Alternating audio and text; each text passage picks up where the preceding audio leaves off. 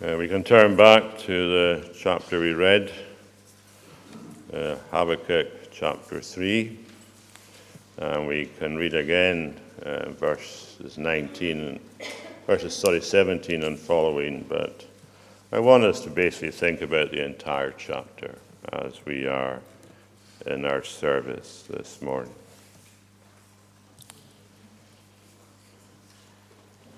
Though the fig tree should not blossom, nor fruit beyond the vines. The produce of the olive fail, and the fields yield no food. The flock be cut off from the fold, and there be no herd in the stalls. Yet I will rejoice in the Lord. I will take joy in the God of my salvation. God the Lord is my strength. He makes my feet like the deer's. He spreads, he makes me tread on my high places.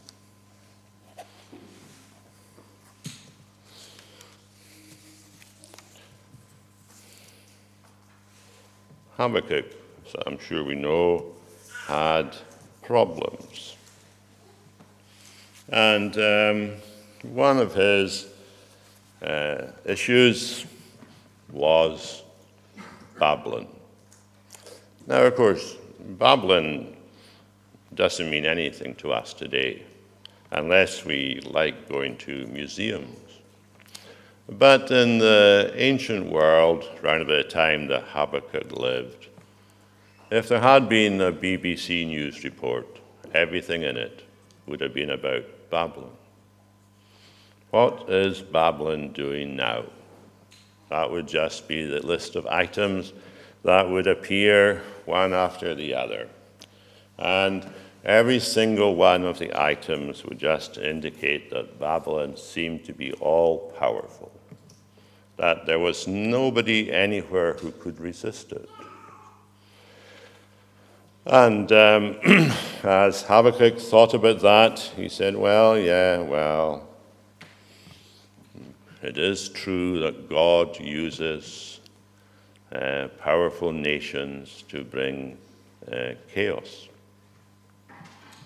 I mean, God has done that numerous times throughout uh, history.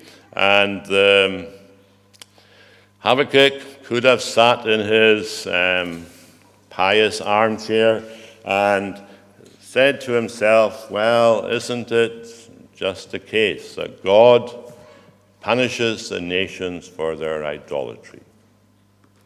And that was true. That is what God was doing.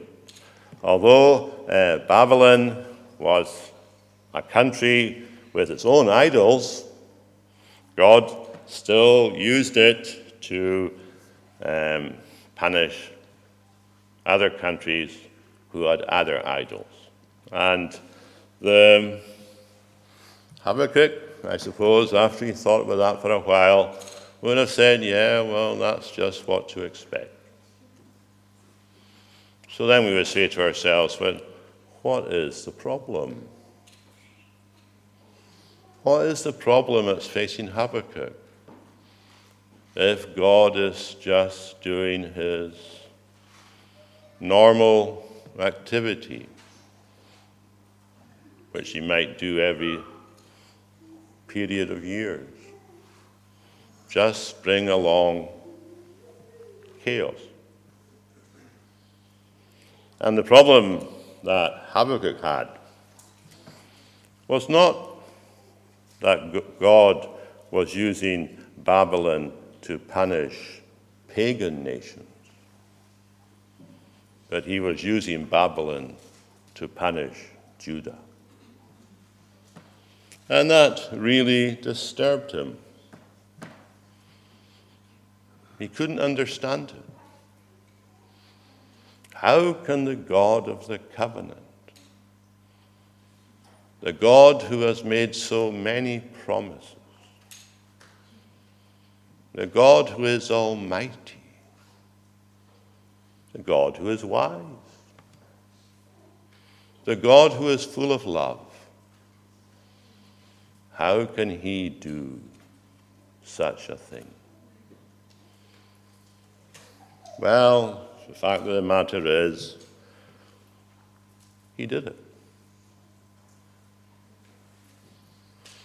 And Habakkuk, in his book here, only three chapters, but he's got to wrestle with this. How do we live in a time when God is angry? And we might say to ourselves, how do we know he's angry? And we might say to ourselves, surely when he gets angry, he will ensure that somehow or other his anger doesn't fall on us.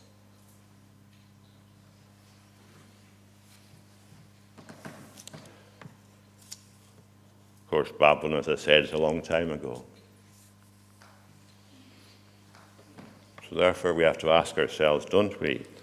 What is the point of the book of Habakkuk being in the Bible?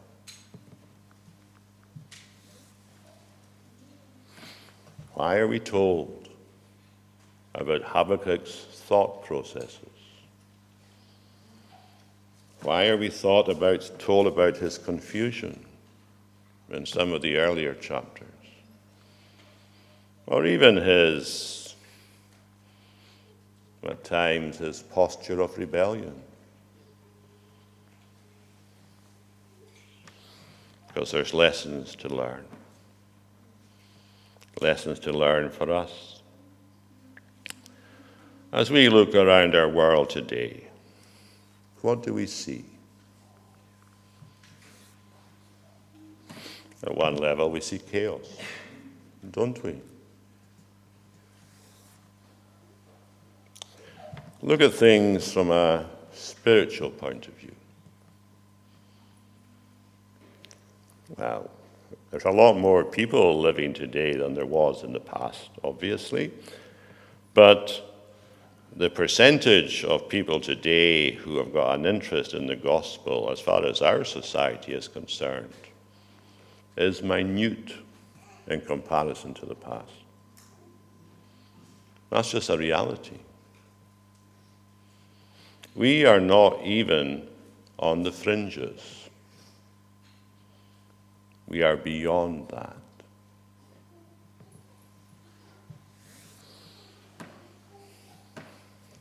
Spirituality in our society basically means anything.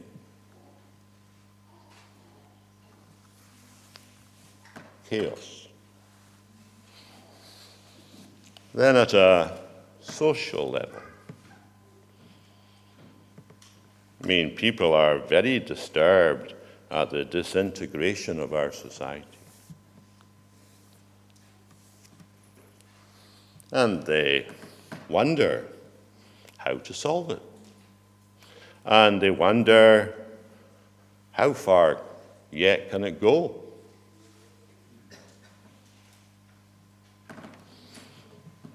As far as the social level is concerned, in many places, chaos.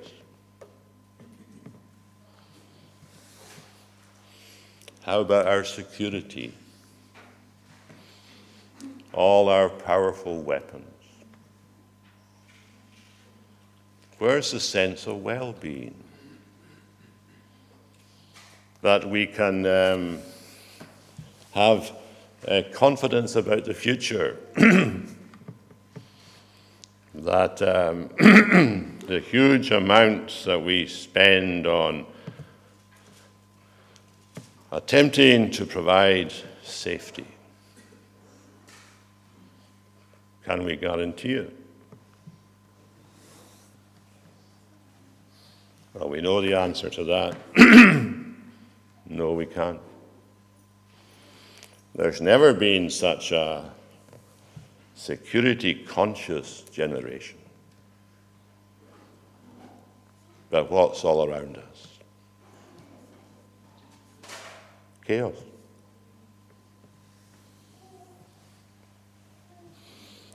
What do we make of global warming?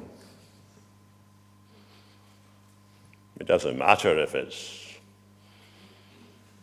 as far as we're concerned today, it doesn't matter if it's a circular thing that happens every few centuries or whether it's a new thing. For us, it's there. And we have to ask, surely, don't we? Why?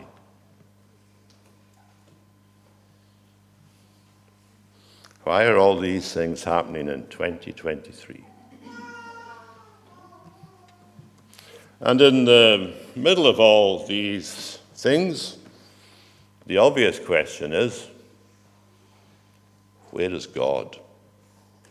I mean, that is the obvious question, isn't it? As we listen, I'm not trying to depress anyone, but as we listen to the news, after each item, surely the thought crosses our mind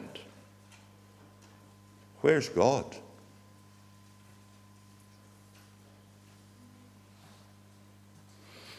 And where is the answer to that question? Where is God? And the answer is He's everywhere.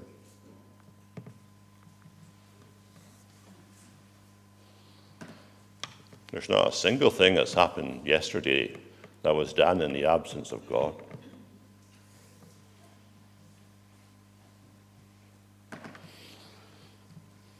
And I suppose the next question that comes to that is whose side is he on?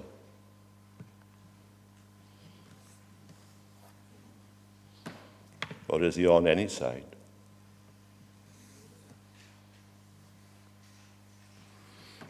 Another question, I suppose, comes is what do we say to him since he's everywhere? The fact that he is everywhere means that there's always an opportunity to say something to him.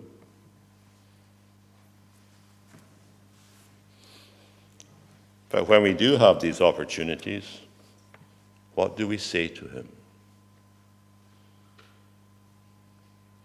And I would suggest that that's where Habakkuk can help us. What do we say to God? in difficult days. As we can see from this chapter, there are basically two sections to it, and I have given them the title Prayerful Reflections. That's the first part of the chapter, down to verse 16, and then his confident resolve in verses 17 to 19.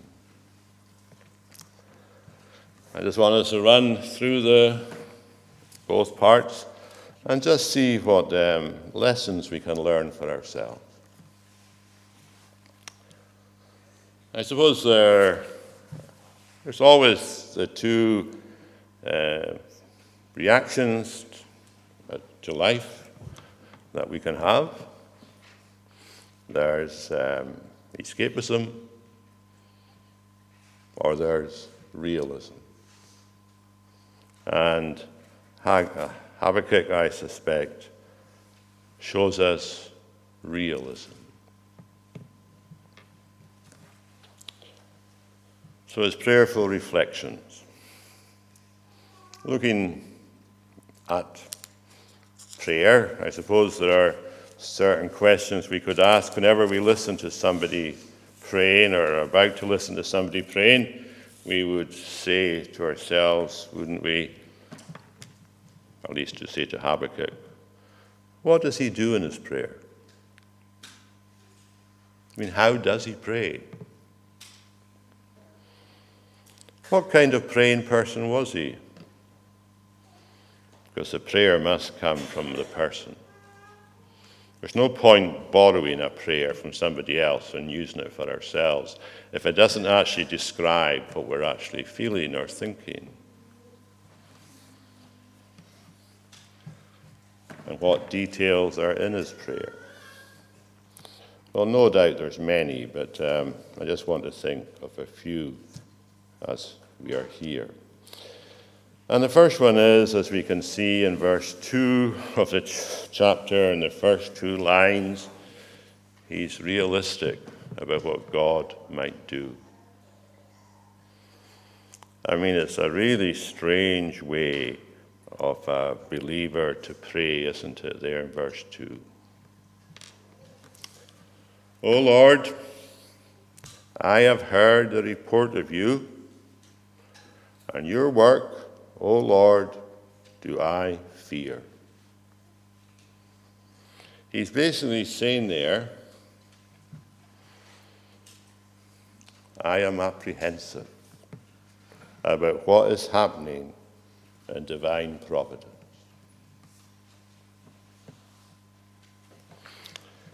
And I think it's worth noting he doesn't focus on what evil Babylon are doing. He doesn't say to God, I'm really devastated by what Babylon are doing.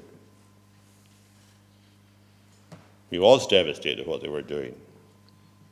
But in his book, as he's worked his way through all things, thinking about it, he's come to this stage where he says, Lord, what you're doing makes me apprehensive. So he's realistic, isn't he? He's realized that God is angry. And no doubt there were lots of reasons for God being angry. But the fact of the matter, he now realizes that God is angry. And I suppose the question comes to us in our day Do we think God is angry? I mean, it's a really serious question.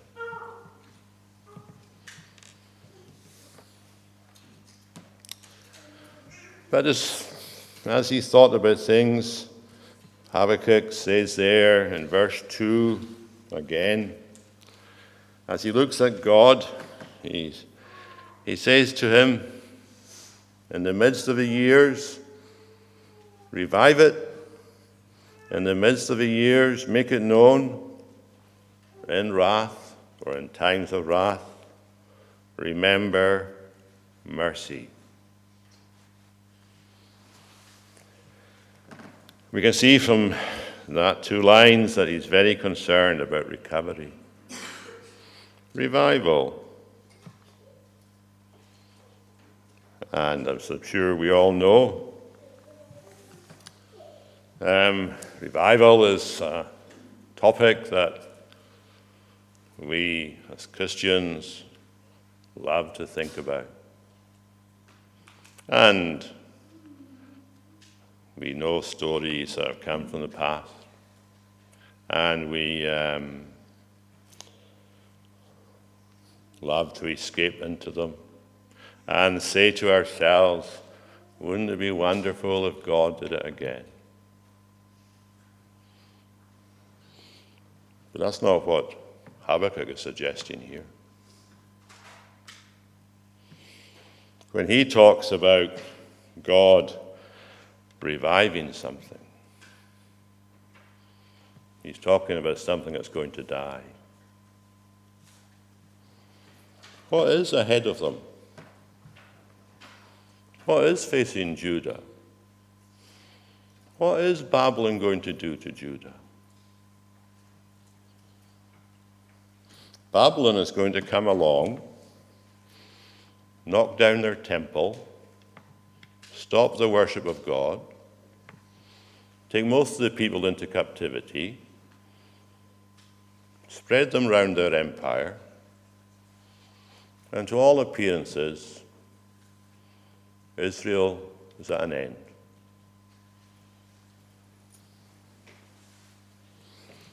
He's been told it's coming.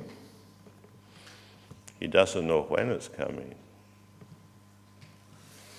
In fact, 60 years have to pass before it comes. So when he prays for something to be revived, he's not comparing it to something in the past. He's saying to God, I know all this is coming because you are angry. But in the midst of your anger, revive your cause. In the midst of your anger, give it real life. And that's a good prayer to make, isn't it? Because his prayer was answered eventually. But it was a long time in the future. Because not only was there going to be 60 years before Babylon actually invaded Judah, there was going to be another 70 years before he would answer the prayer. So you're talking about something that's going to happen 130 years later. Habakkuk himself wouldn't have known that, but we know that. That's how long it took God to answer the prayer of Habakkuk. And it's something for us to learn. Because perhaps most, our most earnest prayers will be answered after we're gone.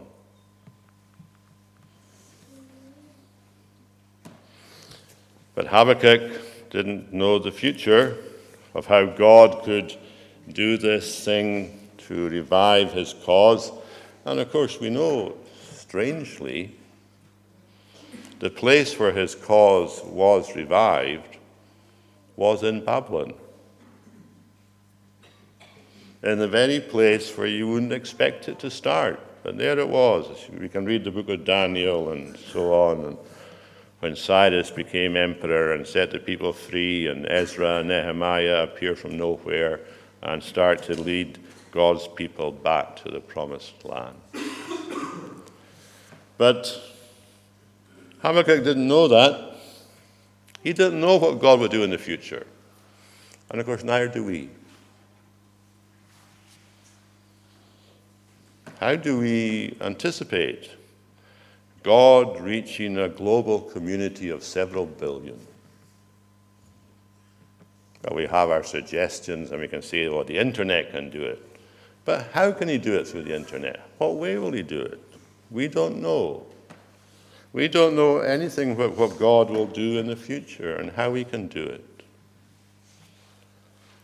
But any more did Habakkuk. But Habakkuk knew that there was one event in the past that he could think about and about which he could get hope and direction about what God would do in the future. And the event that happened in the past, of course, is the Exodus. And he goes on to describe the Exodus there from verses 4, sorry, from verses 3 uh, down to verse 9. And it's a very graphic description of what God did. And if we just read it, it's like uh, brightness like light and rays flashing from his hand, and there he veiled his power and so on. Before him went pestilence, that's the plagues in Egypt. And he stood and measured the earth, and he shook it, and the Red Sea opened up, and all the nations around they saw these things taking place. And it was an incredible display of divine power. And it's intriguing, I think, that Habakkuk doesn't say to God, repeat that. Instead, what he says to God there and at the end of um, verse 4 the Exodus, marvelous though it was, and from our point of view, a display of real divine power Habakkuk actually says about it that when God was doing all that, he was actually hiding most of his power. In other words, the Exodus tells us a little of what God can do. But as far as what God could fully do, no one actually knows. And therefore, he says to God, I know that you have the power to sort things out. And I know that one day you will sort it out. But meanwhile, as he thinks about all these things, we can see that verse 16 he trembles. The thought of what's happening uh, makes him apprehensive. My lips are quivering. Rottenness enters into my bones. My legs tremble beneath me. And as we look at that description of his reaction, I think it's safe to say that here we have the response of a man who cares deeply about what is happening.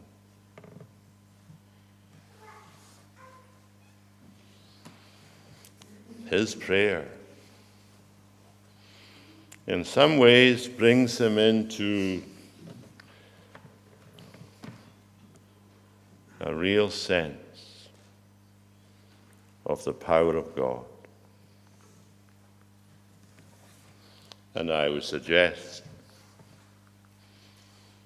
how should we react to our society today, where all kinds of sins are being advocated? What do we expect Almighty God to do?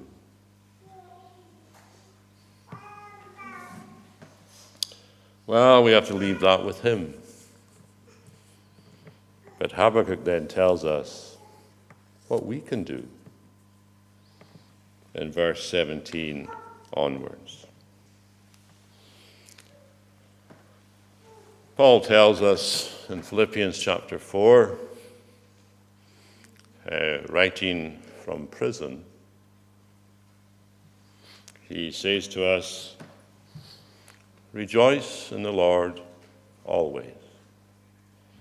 And again, I say rejoice. Some people, they've got a real problem with that verse. I've got a problem with the verse. I suspect if you're honest, you'll have a problem with the verse. What's the problem? The problem is the word always. Rejoice in the Lord always. Rejoice, says Paul, if you're like me in prison. I have no idea what's going to happen to me. He tells us in Philippians. Don't know if I get released or not. Because he was there because he was on trial before the Roman emperor. But still, this is his advice rejoice in the Lord always. And yet again, I say rejoice. Habakkuk, I suppose, here is an Old Testament expression of that verse. Though the fig tree should not blossom, and then he lists it all there in verse 17. And yet he comes down to verse 18 Yet I will rejoice in the Lord. I don't know if Paul it's probably a daft question to ask what is somebody's favorite Old Testament book, but we do know that um, the phrase, the just shall live by faith, which Paul um, says a lot about, that comes from the book of Habakkuk. And it may be that other ideas came to Paul from the book of Habakkuk, like rejoicing in the Lord always. But anyway, Habakkuk says, I think it's important to note Habakkuk's reaction there when everything goes pear shaped. He, he, he doesn't really say, I could rejoice, but he says, I will rejoice. I will rejoice in the Lord. I will take joy in the God of my salvation. Although everything about him was chaotic, and it could hardly be a more chaotic thing for a, an agricultural society as Israel was, as this is described here in verse 17. Habakkuk says, even though that my whole society collapses, I will rejoice in the Lord and I will take joy in the God of my salvation. The one certainty that he had in life was that God was with him. And whatever else might happen, his God would be there. And the idea that he mentions there when he says, God is my strength, well, that's an unusual word for power. And it has the idea of a combination, and we might find this hard to, to appreciate, but it's got the idea of a combination of power and wealth. So it's almost as if Habakkuk is saying, everything around me may collapse, but God, God will be my strength. God will be my source of power. And if we go back again to Philippians, and where Paul talks about rejoicing in the Lord always and so on, and he tells the Philippians that his God is able to supply all their needs according to his riches and glory in Christ Jesus. He doesn't say, and as often it has been quoted, he doesn't say God is able to supply all their needs out of his riches and glory. But he is able to supply them according to his riches and glory. And as someone has said, it's possible for an individual to give a pound to someone, and that would be true to say by that they're giving out of their riches, but it may not be true to say they're giving according to their riches. But God, He always gives according to His riches. So here is Habakkuk and he's in the middle of this chaotic experience, and yet he says, God the Lord is my strength. And the power that he is exhibiting all around is not the power he's going to show to me. It's what Habakkuk says. The power that is going to be expressed as I go through this time of uncertainty, says Habakkuk. The power that the Lord will show towards us is a power in which He will reveal the riches of His grace. And Habakkuk's words are here to tell us that. That in times of difficulty, God is a more than adequate resource.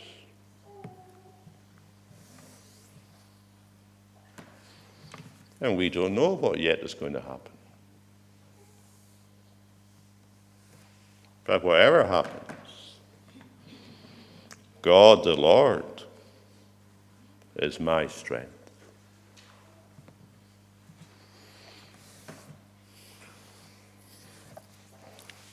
And Habakkuk goes on to say, there in verse 19, that in all this time of chaos, where will he be walking? Well, he tells us God will do something to him, or for him, or in him, wherever we want to look at it. He makes my feet like the deer's. Why? So we can tread, as he puts it, on my high places. What's happening down at the low places? Well, Babylon's on the march. But where is Habakkuk going to be? Well, what he describes as his high places. How would we describe high places? Above the mundane, above the noise, above the ordinary, a place where liberty is found, where you can walk where you want, a place of a good atmosphere, place of clear vision, my high places.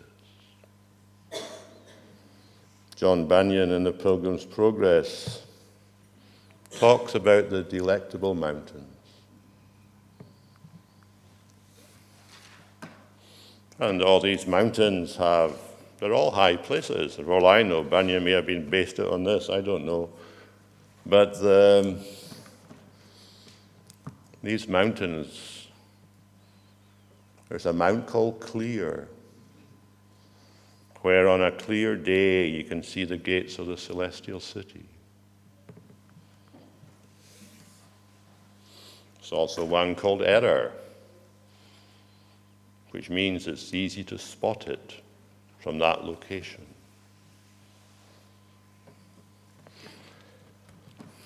But the point is, surely, that these high places, as Bunyan even indicates there, as Christian and hopeful make their way, or faithful make their way, the delectable mountains are there as they journey to the celestial city. And they can be found in difficult times, the high places.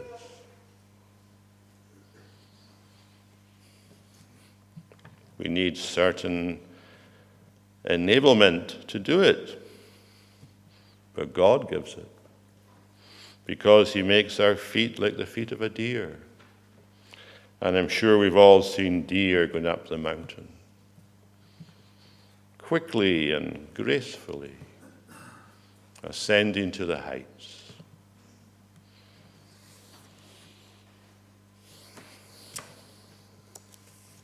What are our high places? Well, I suppose there's lots of things we could do say about that. I mean, Paul does say to us, doesn't he? Set your affection on things above, where Christ is, at the right hand of God. Far above the ordinary, far above the mundane, far above the trivial, and far above the chaotic.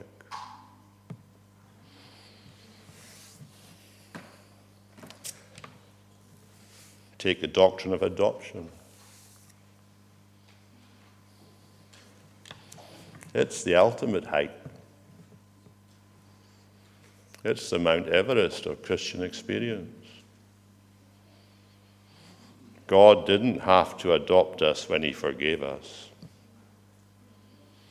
He could have forgiven us and just left us as being forgiven sinners, and that would be a marvelous blessing. But God did far more than that. He adopted us into his family. And thinking about adoption takes us very high. How high does it take us? Well, it reminds us that we are joint heirs with Jesus. We can, as we're on the high places, we can, even if we take a doctrine of adoption, we can look back the way. When did God want this to happen? When did He plan it? Well, that's why He chose His people, so that they would be His sons. We can look ahead. Because the whole creation is looking ahead to the appearing of the sons of God. So we can look ahead to this marvelous future when in reality we'll enter into the fullness of the inheritance, but you only see that from high places.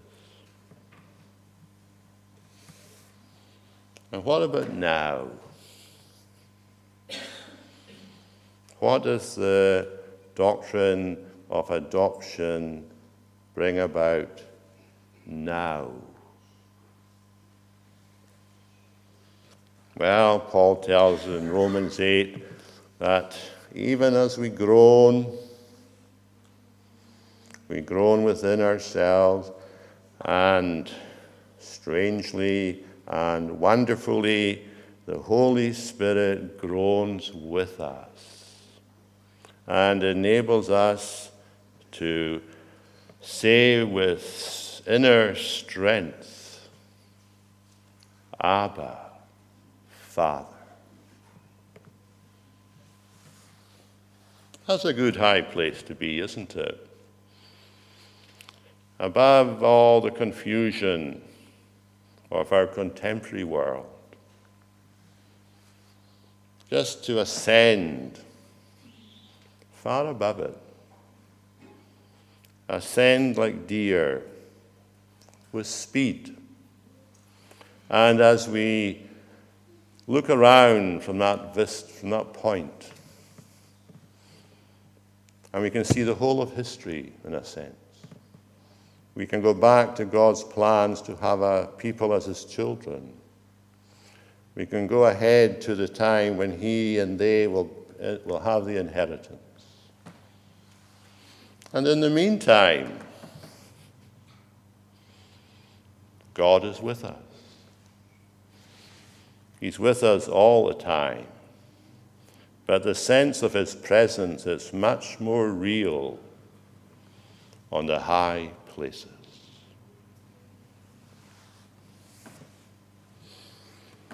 We can go up there and see what we were and see who we are